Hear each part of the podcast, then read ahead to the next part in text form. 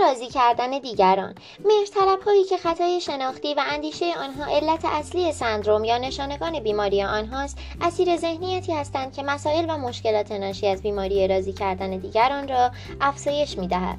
اگر شما هم در این گروه قرار دارید مهرطلبی شما ناشی از اندیشه ثابت و برقراری است که فکر می کنید باید کاری کنید که همه شما را دوست بدارند. شما عزت نفس و هویت خود را با توجه به کاری که برای دیگران می کنید اندازه می گیرید شما معتقدید که قبل از برطرف کردن نیازهای خود باید نیازهای دیگران را مرتفع سازید. وقتی ذهنیت راضی کردن دیگران را دارید معتقدید که اگر خوب باشید و به دیگران کمک کنید مانع از آن می‌شوید که دیگران دست رد به سینه شما بزنند. و در حالی که برای خود مقررات سخت و بیانعطاف وضع می کنید در حالی که از خود به شدت انتقاد می کنید و از خود رفتارهای کمال طلبانه انتظار دارید می خواهید که دیگران شما را دوست بدارند.